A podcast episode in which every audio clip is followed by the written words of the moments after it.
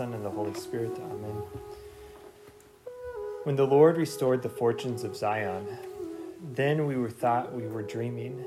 Our mouths were filled with laughter, and our tongues sang for joy. Then it was said among the nations, The Lord has done great things for them. The Lord had done great things for us. Oh happy we oh how happy we were. Restore again our fortunes, Lord, like the dry stream bed of Negeb. Those who sow in tears will reap with cries of joy. Those who go forth weeping, carry, carrying sacks of seed, will return with cries of joy, carrying their bundled sheaves. Father, we ask that you send your Holy Spirit down upon us this evening to guide our minds and our hearts. This time of learning, a time of seeking. We ask that our ears and our eyes and our hearts might be open to what you're doing in and around us in each moment of our lives as you call us back to yourself. Help us to trust more deeply when things seem dark and we are in despair. Help us be able to fix our eyes on Jesus to find the one hope of our call. Father, I ask that by your Holy Spirit, each one of these people gathered here tonight comes to know your amazing love for them. And in knowing that, is willing and strong to follow and obey your word. I ask this all in Jesus' name. Amen. Father, Son, So, make a quick note. Uh, I was actually experiencing technical difficulties right before this, and I think I know why. My microphone did not record, or that maybe that's a problem just for tonight. But the audio was lost from last week, so if you're gone, um, Fortunately, things are going to kind of slow down. So I might have an opportunity to record that just so you can kind of know uh, going along with the outline. But the outline's posted on the website. I have this right by me. I can see that. And the lesser quality on the iPad of the recording, it's at least going to be recorded. Um, so stay to date or stay tuned for any updates but I do have handouts here if anyone was gone last week and wants to take a handout home.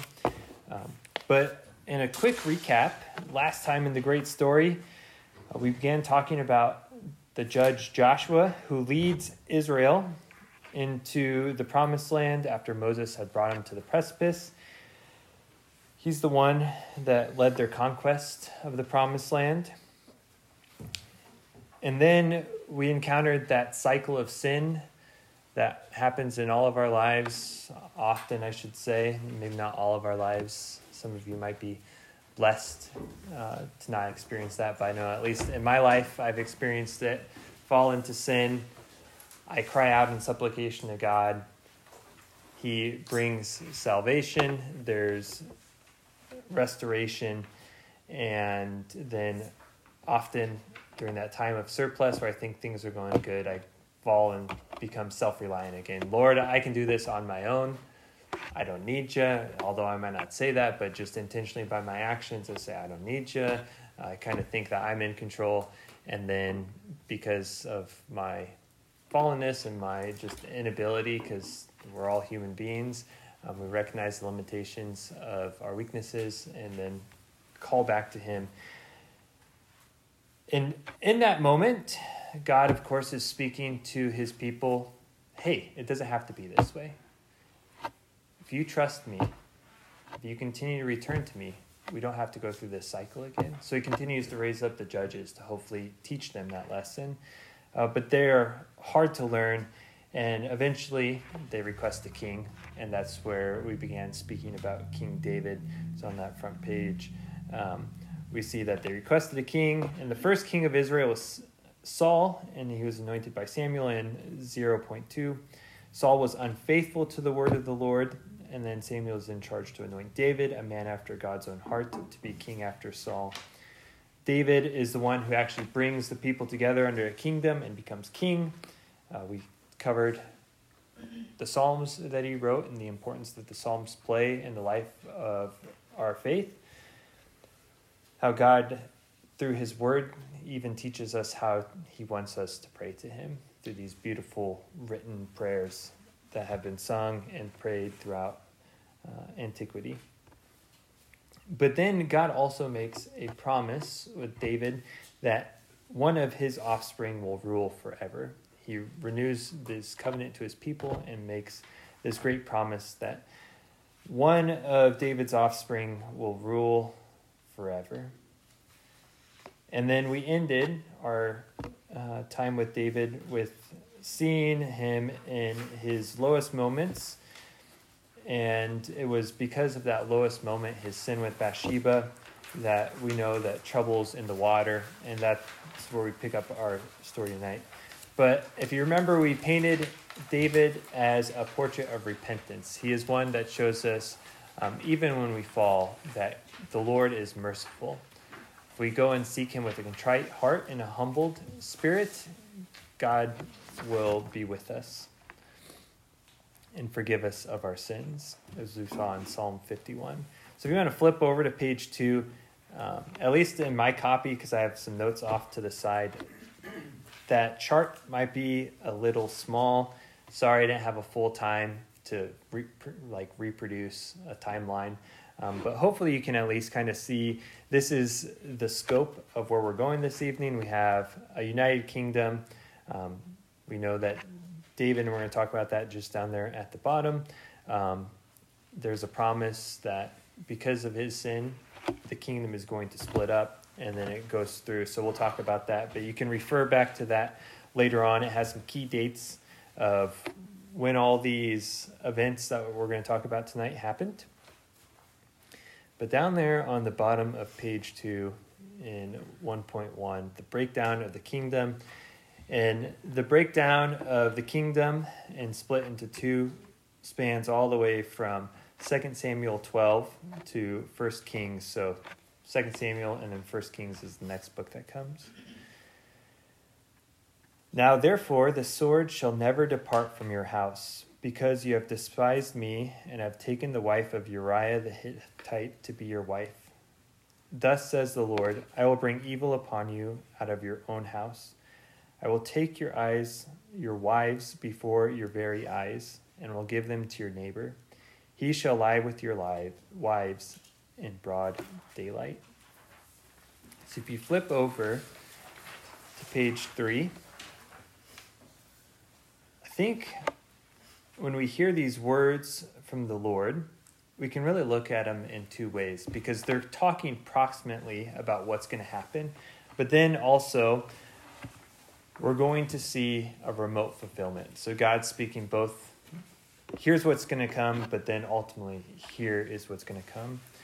So there's a promise there that we're going to have evil in the house of David that's going to come out of it. There's going to be war it's going to be at war within itself. There's not union. So, approximately, the chapter is immediately after these words from our Lord David, David's sons actually begin to try to depose their father. They start jockeying for power. Um, he's getting to be an older man. So we have a fulfillment. Like, yeah, there's division in the house of David. His sons are fighting with their father for who's going to take over the throne. But then ultimately, we see it's a promise that the tribes of the north will soon revolt and then break away to form their own kingdom. So if we look at the nation as a whole, there's a future fulfillment there.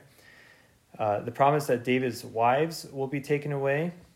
Uh, we could look just as in the fruit of a marriage would be the children. So the division of David's house will tear apart the familial bonds, but then ultimately, this union of a united kingdom, That some tribes are going to be taken away and actually fall into idolatry and begin to intermix and have marriages with the pagan gods of the nations. Because when the northern kingdom breaks away, they're going to help they're going to look for help in places that are not found in God. They're going to start going to other nations. They're going to start going to other gods to ask for them for help. So immediately after this downfall, um, there at the middle, um, David's son Absalom sows seeds of division and then eventually leads the people in revolt against his father, sets himself up in Hebron to be king of the nation, and there's a civil war and there's some fighting. Um, ultimately, though, Solomon, son of David and Bathsheba, is made heir to the throne. Solomon is known for his prayer for wisdom. So, if you've heard of Solomon before, he's said to be the wisest man that ever walked on the earth. The Queen of Sheba comes, many of foreign dignitaries come to take counsel with Solomon. And it really stems from a prayer when Solomon's entrusted with the throne. God asks him, What do you want? you're a young man, what do you want in this moment? And he doesn't ask for great power. He doesn't ask for a lot of lands. He doesn't ask for the head of his enemies. He said, I'm just a man. I don't know what to do. Give me wisdom. And because of this humble prayer, God bestows on him this great wisdom. And he's the first one to build the temple, the ornate dwelling um, what we've kind of picked up from the beginning of creation and build it up how God wants to build a space for himself to come and dwell. And so he creates one of these wonders of the world, and it's the temple in Jerusalem. And God, his presence, comes to dwell inside the temple. And the Lord visits Solomon and renews his covenant to the Davidic line, yet warns Solomon that if he or his descendants are unfaithful, their house will be overrun and the people cut off from the land. So we get a foreshadowing of what we're going to cover. And then in 1 Kings 11, we ultimately get kind of the downfall of King Solomon. Down there at the bottom of page 3, King Solomon loved many foreign women besides the daughter of Pharaoh. Moabites, Ammonites, Edomites, Sidonians, Hittites, from nations of which the Lord had said to the Israelites, You shall not join with them, and they shall not join with you, lest they turn your hearts to their gods. When Solomon was old, his wives had turned his heart to follow other gods, and his heart was not entirely with the Lord his God, as the heart of David his father had been.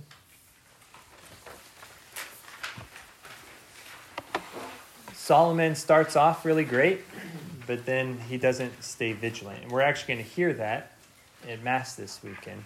Um, Jesus tells a parable of the five wise virgins and the five foolish virgins, and he ends this parable with an exhortation to stay alert. And he says it numerous times, but um, as we look at this breakdown of the kingdom, it should be a humble reminder for us to stay alert always be vigilant of our hearts to see when things are creeping in. Because Solomon wasn't, and it spelled doom and gloom for the kingdom. So, there on the page four, um, you can see the divided kingdom. Uh, but in 1 Kings 11, 11 to 13, so the Lord said to Solomon, these are the verses that follow what we just read. Since this is what you want, and you have not kept my covenant and the statutes which I enjoined on you, I will surely tear the kingdom away from you and give it to your servant. But I will not do this during your lifetime. For the sake of David your father, I will tear it away from your son's hand, nor will I tear away the whole kingdom. I will give your son one tribe for the sake of David my servant and for the sake of Jerusalem, which I have chosen. From there, we have separation. The kingdom splits in two, and Jeroboam, son of Nebat, son and servant of Solomon, is the first king of the northern kingdom, Israel. And then Rehoboam follows after David or after Solomon and is the first king of the kingdom of Judah. So we're probably more familiar with that term. Uh, the northern kingdom's called Israel. They retain that title, and Judah starts to begin just to refer to itself as the house of David, um, Judah, the tribe that he has come from. And this started a rivalry between the two kingdoms because they're brothers. And I don't know about you, I actually didn't grow up with a brother, but I assume that a brotherly rivalry is a little bit more uh, stronger than me and my sister's sibling rivalry, or maybe a little bit nicer to each other, brother and sister. But brothers can get in on, on each other. Um, so there was a we know them factor to this relationship. We know who they are. Judah has to be a little slighted that their brothers broke off and went to look elsewhere for their home. And of course, Israel was looking to say, We know better than them. And there was actually a little bit of a dialogue right before, um, just in the condensed nature of retelling this story. The northern tribes actually asked the southern tribe, Hey, you're taxing us a lot. You're putting us to work. Would you relent? We are brothers, are we not? And King Rehoboam was not willing to relent, and that's ultimately what precipitated the break off. But not only is there just a division of family bonds here, God's holy people, his holy nation, ultimately, what this rift does is sow the seeds of exile for both kingdoms. And one of the most notable rivalries between the two arose, and that is of worship. So at the bottom there of page four, we have recounted the actions of Jeroboam that really began the whole process of this exile. Jeroboam thought to himself, Now the kingdom will return to the house of David. If this people go up to offer sacrifices in the house of the Lord in Jerusalem, the hearts of this people will return to their master Rehoboam, king of Judah. And they will kill me and return to Rehoboam, king of Judah.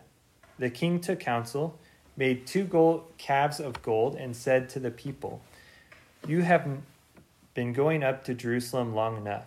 Here are your gods, O Israel, who brought you up from the land of Egypt.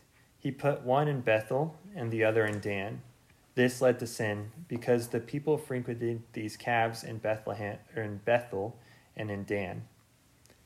He also built temples on the high places and made priests from among the common people who were not Levites. So, one thing we've kind of sped past, but maybe we've already intuited it. God has given a plan to his people on how he is to be worshiped. That's why he dedicates this temple. Or we made mention of Solomon dedicating this temple, the space where God's going to come and dwell. So, Jeroboam says, I know that God's temple is in Jerusalem, but I can have my people who have this knowledge going there. So what we're going to do is we're going to make a little workaround. We're going to keep them on our side of the border. And if that means we kind of have to stretch how we are to worship, that's okay because political stability is better than true worship and true living.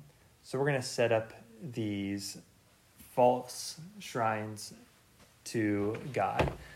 So he makes images to represent God. Um, and says, Hey, here is your God, O Israel. And it's because of this that ultimately they're led into exile. So we know that there is going to be bad to come. And uh, if you wanted to go and learn more about the other kings, so we're going to skip. Those are the only two kings of the divided kingdoms, Israel and Judah, that we're going to mention. Um, but the books, uh, First and Second Kings in the Bible, chronicle the reigns and the deeds of individual kings in both the northern and southern kingdom. And then there's other people in the midst of these books that arise, and it's not just about the kings. So we have a whole new type of figure that arises in sacred scripture during this time, and that is the role of the prophet.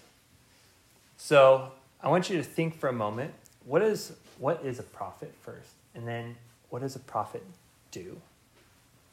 just think for a moment what is a prophet and what does a prophet do? So if we're having a no KWL chart here, this is the time we're going to state what do we know about prophets. So what do you what does a prophet or what is a prophet and what do they do?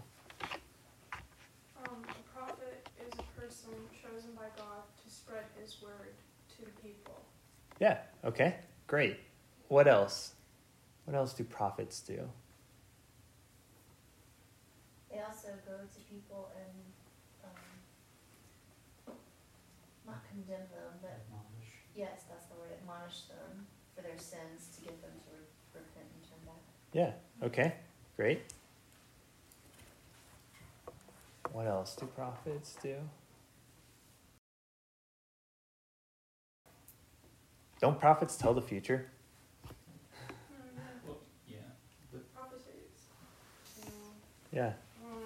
This is the point where I'm not really like making any comments. Like, yeah, you're 100% right. This is our exploration stage, so um, that's why I threw out there because I think the maybe prevailing sense in our world today, if you said a prophet, um, someone who tells the future, right? We can all.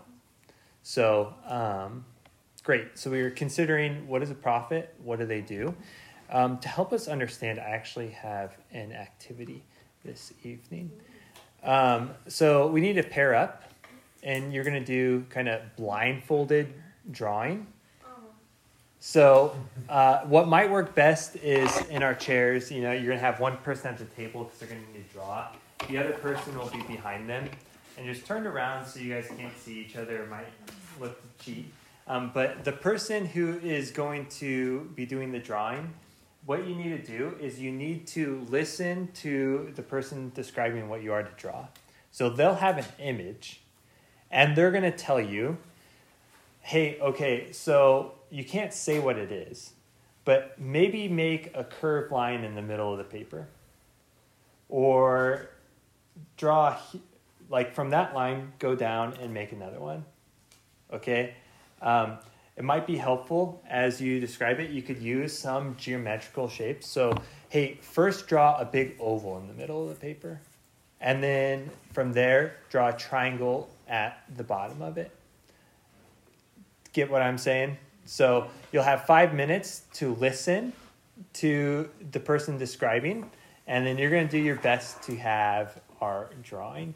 So, take a moment to pair up and uh, then the person who is going to be um, the one with the image come see me and i'll get you your supplies. The person who's drawing can just remain in their seat.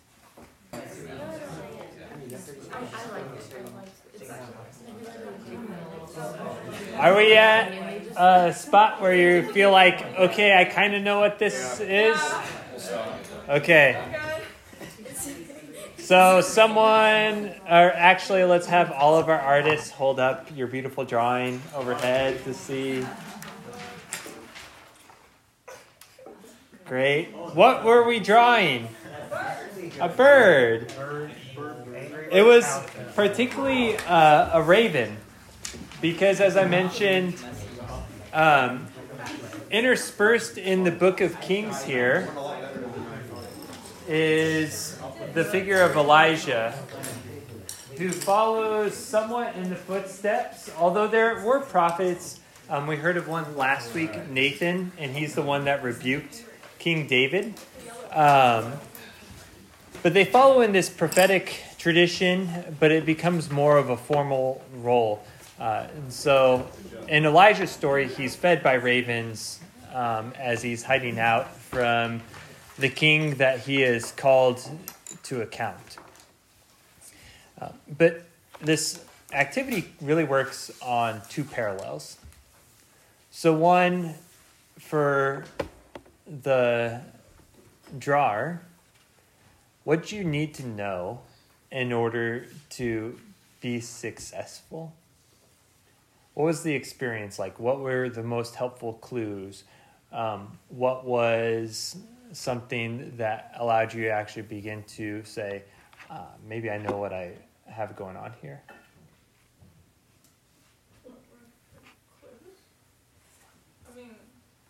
Communication. Communication? Yeah. You had to listen. Listening and being able to ask for clear if I didn't understand them. Their instructions. Their instructions? Very clear to the point. Simple to, you know, be guided. Anyone else? For our describer, what made it challenging or what made it easy? Mm. Yeah, go ahead. Olivia. Like my perspective was different than hers because we were looking at it from different, like I saw the image that she hadn't, and so my perspective was, was harder to like get that across cl- as clear as I would have liked, given that she hadn't seen it. It was just, it was kind of hard to describe Mhm. what I was trying to get across to her, cause I've, I've seen it, but yet she hasn't, so. It's like describing ice cream to someone who's never Mm. tasted ice cream. Yeah, Kelly. Uh, it was easier to describe it to him because he knew the difference between left and right and like one inch and two inches, and I teach kindergarten and they don't know those things. So Ah, It was being able to describe it to someone who has the same like depth of knowledge and experience as I do. oh, that's great. adapting on the fly. So if they don't get it exactly right, you have a vision and then they have a vision, then you have to meet in the middle, reconcile differences with thought. Yeah, good. So I didn't put it down. Um, there's an interesting anecdote snippet in the story of Moses where the Spirit comes on 70 people gathered, and 72 actually receive the Spirit who are outside the camps. And they come back and they're prophesying and speaking the word of God, helping Moses in his ministry and people start complaining well they weren't with us like how can this be and moses has the quote back to them like we're not all prophets and able to speak the word of god? And so this activity really works on two levels for our understanding. God speaks to us. The prophets are the one who relays us the word of god. And we can relate to them in our humanity. To be like, sometimes it's hard to know what is the voice of God, what is my voice, or what is the voice of the world or the evil one. The prophet's the one who takes to heart that prayer, centers back on God, and is able to discern that quiet voice that speaks to them. And then another way that we can look at this is the prophet speaking to the people. Sometimes they're hard of heart, sometimes they get it. Sometimes they're able to know and have shared common experiences or remember, oh, shoot, yeah, I have to do this. Sometimes they rather say, no, get out of here. We don't want you around. And they stone or throw the prophet out of town, as we read throughout all uh, First and Second Kings, and then in the lives of the prophets. So, what does a prophet do? They might tell some prophecy that's going to have a future fulfillment. But their primarily role is I don't remember what you said, Florence, but you had a pretty good like definition. Oh, they're a person chosen by God and sent out to spread his word. Yeah. So a prophet is one who is to teach and proclaim God's word. In a sense, not in a bad way of like finger pointing. We've talked about that word metanoia or repentance. Um, sometimes it does, saying like, "Hey, you done screwed up. God's calling you to be faithful." But often it's just to call us to conversion, to reorient our lives and recenter them back on God. So let's just explore a little bit more about the prophetic office on the top of page five there. So immediately after Jeroboam established his altars in Bethel and Dan, the south and north poles of the northern kingdom, we do have new figures arise from among the people. Immediately, as we follow the chapters in First Kings, there's this man of God from Judah, and he receives the word of God and is sent to Jeroboam in Israel and cries out against the false places of worship that have been established. Now we actually enter into the scene the role of the prophet. And so then we actually, after we begin to flip through these books, we encounter more books in the Bible of the prophets Amos, Hosea, Jeremiah, Isaiah. So at the front of your handout, you actually have a real picture, not a rendering, of Isaiah that's painted up in the church. So when you enter in, you can be like, hey, we talked about what he did, what was his role. This is who Isaiah is. We're going to hear a little bit of him from scripture here a little bit on. But in 2.1, there in the middle of page 5, we have the prophetic office explanation and definition from the Catechism of the Catholic Church. The people needed education in faith and conversion of heart. This was the mission of the prophets both before and after exile. The people needed education and faith and conversion of heart. This was the mission of the prophets both before and after exile. Elijah is the father of the prophets, the generation of those who seek him, who seek the face of the God of Jacob. Elijah's name, the Lord is my God, foretells the people's cry in response to his prayer on Mount Carmel. So we're not going to talk about Elijah specifically. Um, he's one of the prophets that we know of, but doesn't have any recorded words. Um, but he is a figure in First and Second Kings. He has a understudy, Elisha, who uh, takes and has a double reception of his spirit. Um, but Elijah is this blazing figure that calls God's people, particularly in the north, to come back to him. And he's one that encountered God face to face. So they're in the middle in paragraph 2584 of the Catechism. In their one on one to one encounters with God, the prophets draw light and strength for their mission. Their prayer is not a flight from this unfaithful world, but rather attentiveness to the Word of God. At times, their prayer is an argument or a complaint, but it is always an intercession that awaits and prepares the intervention of the Savior God, the Lord of history. The prophets have a big weight on their shoulder because they have this role of being mediator of God's word to man, but then also carrying the burden of man back to God. And so during this time period, especially during exile, because no one necessarily likes to hear bad news. So most or all of them are going to experience persecution, or most or all of them are martyrs. Yes.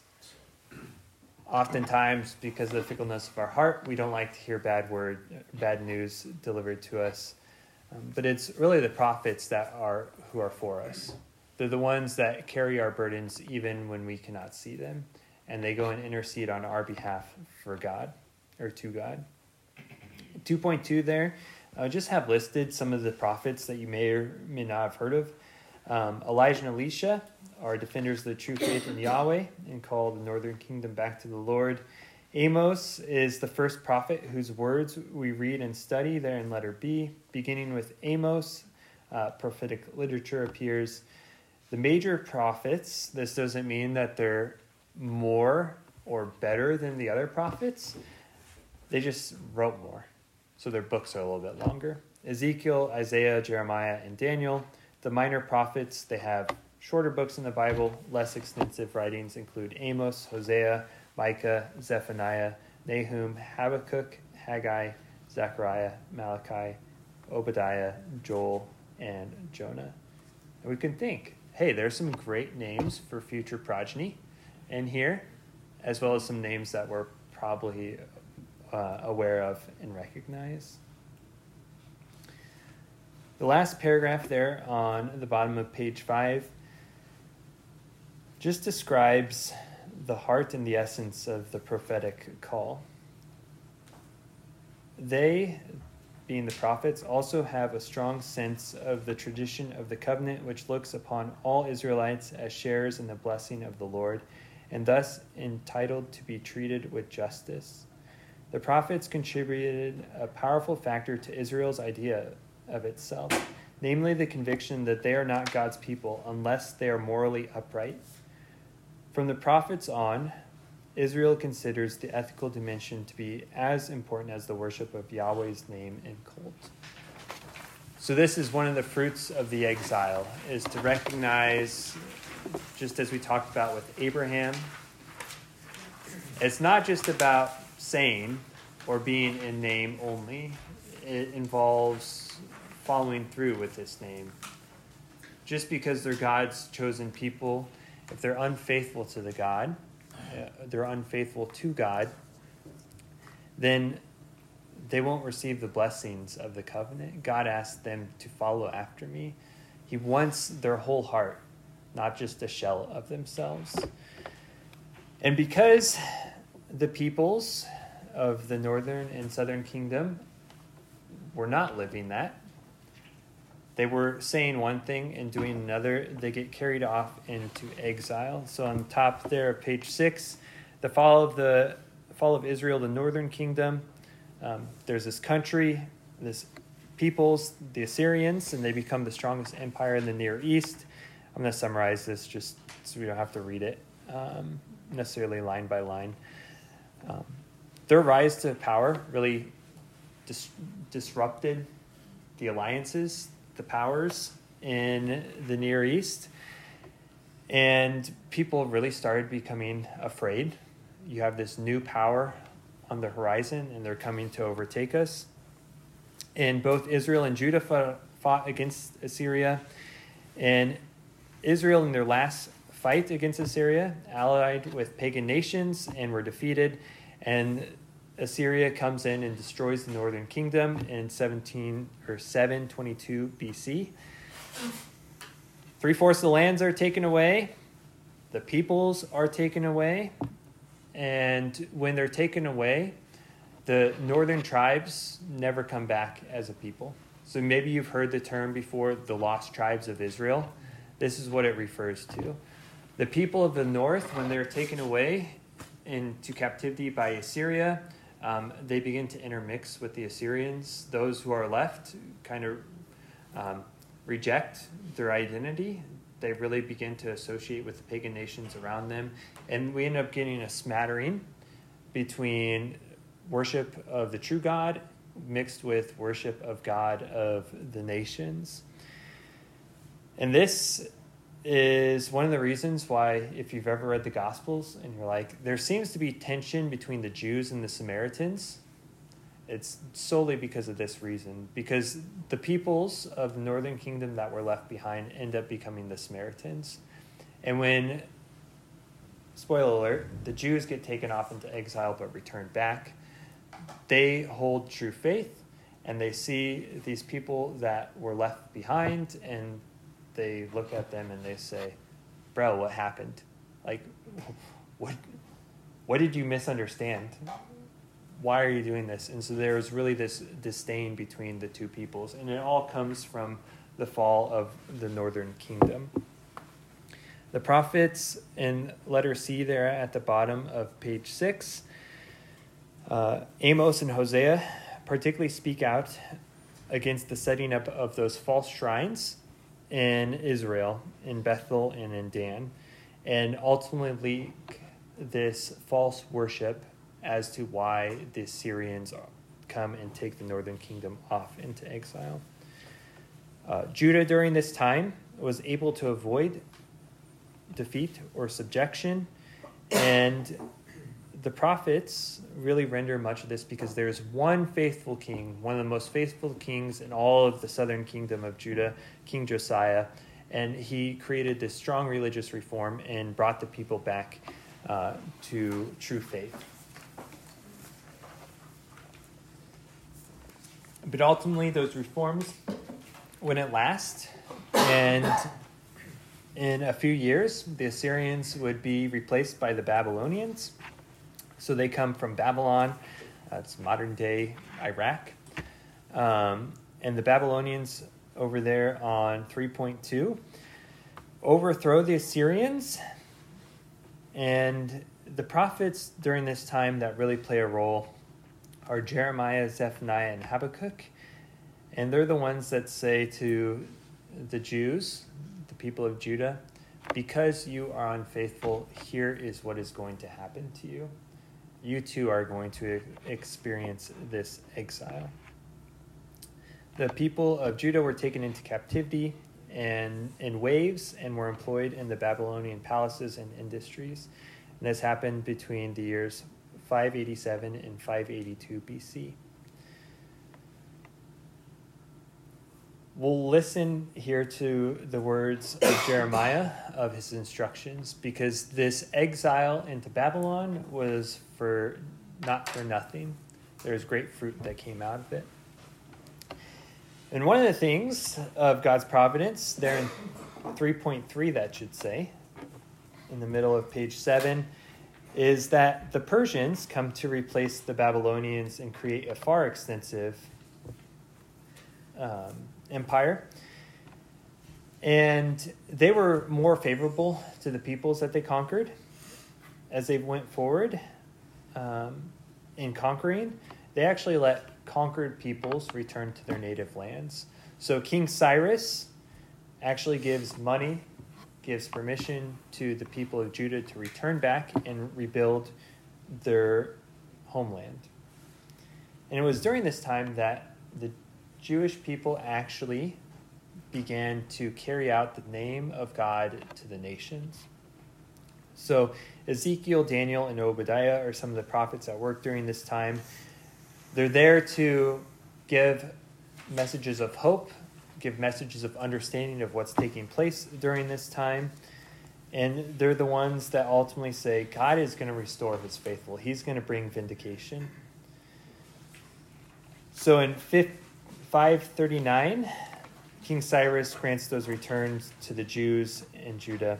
And we have this return chronicled to us in the books of Ezariah and Nehemiah and in the prophetic literature in Haggai and Zephaniah at the bottom of page 7.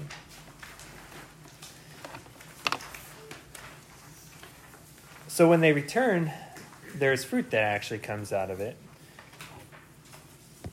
The experience of that prophetic call there at the top of page 8 and 4.1 to conversion and failure to yield to them created a yearning for understanding. The prophetic witness in and after exile, coupled with the witnesses beforehand, actually refined their hearts.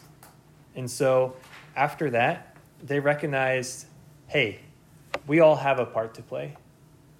We are all individually responsible for ourselves and for our brothers and sisters, and we got to be righteous in letter A there. And B, there's a deepening understanding that God's the sole power that actually controls everything. He is one to use his people for blessing, he is one to use the pagan nations for his purpose, as we hear um, often in Isaiah and in Jeremiah, where through providence, through his plan, he uses them to bring about conversion. We have an understanding the role of the prophet and priest in suffering, as with the people, as well as offering sacrifices for the sake of the people. And in this time, there's a merging, a greater merging of understanding of priest prophet, one who is to suffer. There begins in letter D to have a new hope of a new covenant that's going to be the definitive covenant. God's going to finally set things right. And then in letter E, the faithfulness of the people, this remnant and its proclamation in the book of the law and the word of God would reestablish Jerusalem and Zion as the center of the world and bringing about the conversions of all people to right worship and living under God. And we really get a sense there at the bottom of page 8 and 4.2 an understanding of incarnational theology that God wants to come and dwell with his people. So we probably have all heard the last verse of this snippet from the book of Jeremiah. But the instructions beforehand are kind of what precipitated this understanding of the peoples in exile. That God is at work even when it seems dark. Thus says the Lord of hosts, the God of Israel, to all the exiles whom I exiled from Jerusalem to Babylon build houses and live in them, plant gardens and eat their fruits, take wives and have sons and daughters, find wives for your sons and give your daughters to husbands, so that they may bear sons and daughters, increase there and do not decrease. Seek the welfare of the city to which I have exiled you. Pray for it to the Lord, for upon its welfare your own depends. For thus says the Lord of hosts, the God of Israel Do not be deceived by the prophets and diviners who are among you. Do not listen to those among you who dream dreams, for they prophesy lies to you in my name. I did not send them, oracle of the Lord. For thus says the Lord only after seven, 70 years have elapsed for Babylon will I deal with you and fulfill you fulfill for you my promise to bring you back to this place. For I know well the plans I have for you, oracle of the Lord, plans for your welfare and not for woe, so as to give you a future of hope. So that's the verse that you maybe have heard, for I know the plans I have in mind for you plans for your welfare and not for woe. But Jeremiah is delivering these words to people being taken off into slavery and God's instruction to flourish there. Be a blessing. You weren't being a blessing beforehand, is what Jeremiah follows up with or precedes this before. You were being unfaithful.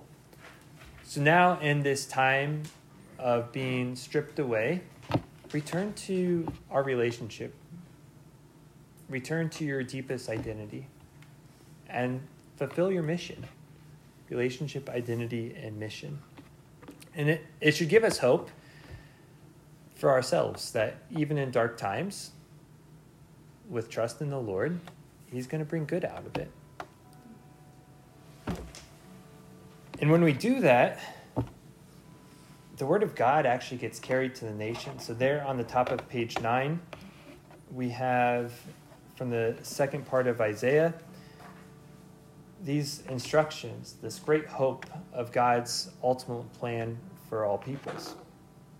The foreigner joined to the Lord should not say, The Lord will surely exclude me from his people. For, for thus says the Lord to the foreigner and eunuchs who keep my Sabbaths I put that in brackets just because there's uh, further parts that was condensed in the scripture. Um, but for us, and considering this point, we want to just focus on foreigners who choose what pleases me and hold fast to my covenant.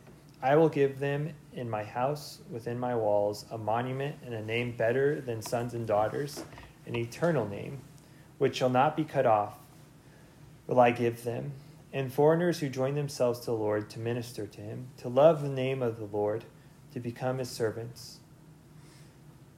All who keep the Sabbath without profaning it and hold fast to my covenant, them I will bring to my holy mountain and make them joyful in my house of prayer. Their burnt offerings and their sacrifices will be acceptable on my altar, for my house shall be called a house of prayer for all peoples. So it was actually in the moment of the exile where God's name got carried. And in the prophetic literature, where they come to have an understanding let's be evangelists. These people too can have a partaking, and God actually wants to make his house a house of prayer for all people. So we have this developing understanding. When you get sent out, be a blessing. And with the people you're around, spread the word of God, spread his name among the peoples, because he wants to bring all people back to himself. And how ultimately he's going to do that is recalled in Jeremiah 31 34. See, days are coming, oracle of the Lord, when I will make a new covenant with the house of Israel and the house of Judah will not be like the covenant I made with their ancestors the day I took them by the hand to lead them out of the land of Egypt. They broke my covenant, though I was their master, oracle of the Lord. But this is the covenant I will make with the house of Israel after those days, oracle of the Lord. I will place my law within them and write it upon their hearts. I will be their God, and they shall be my people. They will no longer teach their friends and relatives, Know the Lord. Everyone from least to greatest shall know me, oracle the Lord, for I will forgive their iniquity and no longer remember their sin. So we even have in here God speaking to us that this relationship of the covenant is going to become inscribed in our hearts, going to become one with us. At least in my Bible that I usually use for prayer, the sub note that ties us back into Jeremiah is a tie back. So if we go and look at the Last Suppers, it's pointing back to here where Jesus gives and says, This is my body. This is the blood of the new covenant, just as we talked with Chad with Moses and the bread from heaven. So God's going to give us a definitive way where he comes to dwell with us, comes to actually write his forgiveness and his knowledge and his love in our hearts. And then there's promise of it. So Joel's writing to the people returning. It shall come to pass I will pour out my spirit upon all flesh. Your sons and daughters will prophesy. Your old men will dream dreams. Your young men will see visions. Even your male and female servants in those days I will pour out my spirit. So in Acts 2, on the day of Pentecost, Peter actually recalls these words in the outpouring of the Holy Spirit. So during this time of exile and after it, God's laying the foundation and telling exactly here's what to look for, here's the signs, here's the ultimate fulfillment of what I will do to act. And then we see it bring to completion in the way that Jesus establishes the new covenant, in the way that God pours out his Holy Spirit on Pentecost to fulfill and to initiate and to make this new covenant a reality. And so it's during this time, the fruits of the exile, we get in 4.1 there, you'll have to turn back to page 8, but we get a surrender to the Lord. We get an understanding of what it means to surrender to his lordship, how he works in the world, but then also we get a full understanding that God is with us and he comes to dwell in us. And he wants to be one with us.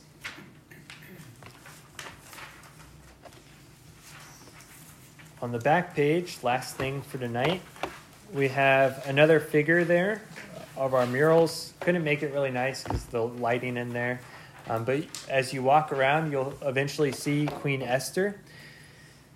And we have her story recounted for us in sacred scripture. She's a Jew, a person of Judah, living in the Persian Empire, who became queen and saved her people. So the king wanted to um, well, actually, he was favorable, but he had a person in his court that was unfavorable towards the Jews. Because of this, he persuaded the king to have them all exterminated. And Esther, by the prodding of her relative Mordecai, um, ends up converting the heart of the king of Persia to her people and ultimately shares the name of the name of the Lord and what it means to be faithful to the Word of God. And so she's a portrait of courage because you go and read her story in sacred scripture, and we should draw strength to say, even in the midst of a foreign people, even in the midst of times that seem uncertain, the Lord can be trusted. And when we trust in Him, even though, as we look to some of the martyrs, death is not the end of the story. God saves his people living in Persia at that time, but you can look in the book of Daniel, which also occurs in here. Maybe you know the story of Azariah, Hananiah, and Mishael, or Shadrach, Meshach, and Abednego. If you know that story, they get thrown into the fiery furnace, and they even say, "Hey, look! Even if God doesn't save us, this doesn't nullify that He's God of the universe. He's the only God." And Esther approaches it in the same experience. So she really is a portrait of courage for us in times where we're uncertain. And as you seek and you discern, you're still trying to figure out what exactly is going on. What are you being called to in joining the Catholic Church? She should be one that you look and say, okay, let me consider your word, Lord. And if I find this troubling, I can look towards her and I can draw courage. So here was her prayer in the middle of page 10. O my Lord, thou art, thou only art our King. Help me, who am alone and have no helper but thee, for my danger is in my hand. Ever since I was born, I have heard in the tribe of my family that thou, O Lord, didst take Israel out of all the nations and our fathers from among all their ancestors for an everlasting inheritance. That thou didst do for them all that thou did promise. And now we have sinned before thee, and thou hast given us to the hands of our enemies, because we glorified their gods. Thou art righteous, O Lord. Remember, O Lord, make thyself known in this time of affliction, and give me courage, O King of the gods and master of all dominion. She recognizes where they have failed and makes this faithful cry for mercy to God. Later on in the book, but we find that the Jews who were consigned to annihilation by this thrice accursed man and not evil do- are not evildoers, but are governed by the most righteous laws and sons of the Most High the most mighty living God who has directed the kingdom both for us and for our fathers in the most excellent order. Therefore, post a copy of this letter publicly in every place and permit the Jews to live under their own laws and give them reinforcements so that on the 13th day of the 12th month, Adar, on the very day they may defend themselves against those who attack them at the time of their affliction for God, who rules over all things, had made this day to be a joy to his chosen people instead of a day of destruction for them. Because of her courage, as we just read, ultimately the Persians come to have a greater understanding of the God of lowercase gods, in case anyone was scandalized by that. But he's the true and living God, the Most High. Now, in the Near East, just for a little context, uh, they have a greater understanding of this pantheon, but there's a recognition of God is God. And so they're not at the point to ready to stake the claim, this is totally true, but they recognize that the God of the Israelites, the God of the Jews, has done wonderful deeds. And because they go out and they spread his name they actually bring people back to them. They bring back people back to God. They bring people back with them so that there's these people waiting in the time of our Lord to be joined. And we see in this precursor the first and uh, the biggest evangelization that really comes to the nations. So we'll just end relate, relationship, identity, and mission. We're still in one holy kingdom, but next week we have a new covenant that we'll encounter by our Lord Jesus. Thank you for listening to this great content from St. Peter Catholic Church. For more content, for other talks, for more information, please visit St. Peter Catholic Church, Lincoln, Nebraska on Apple iTunes or on Podbean, and our parish website, stpeter.org. lincoln.com. God bless you.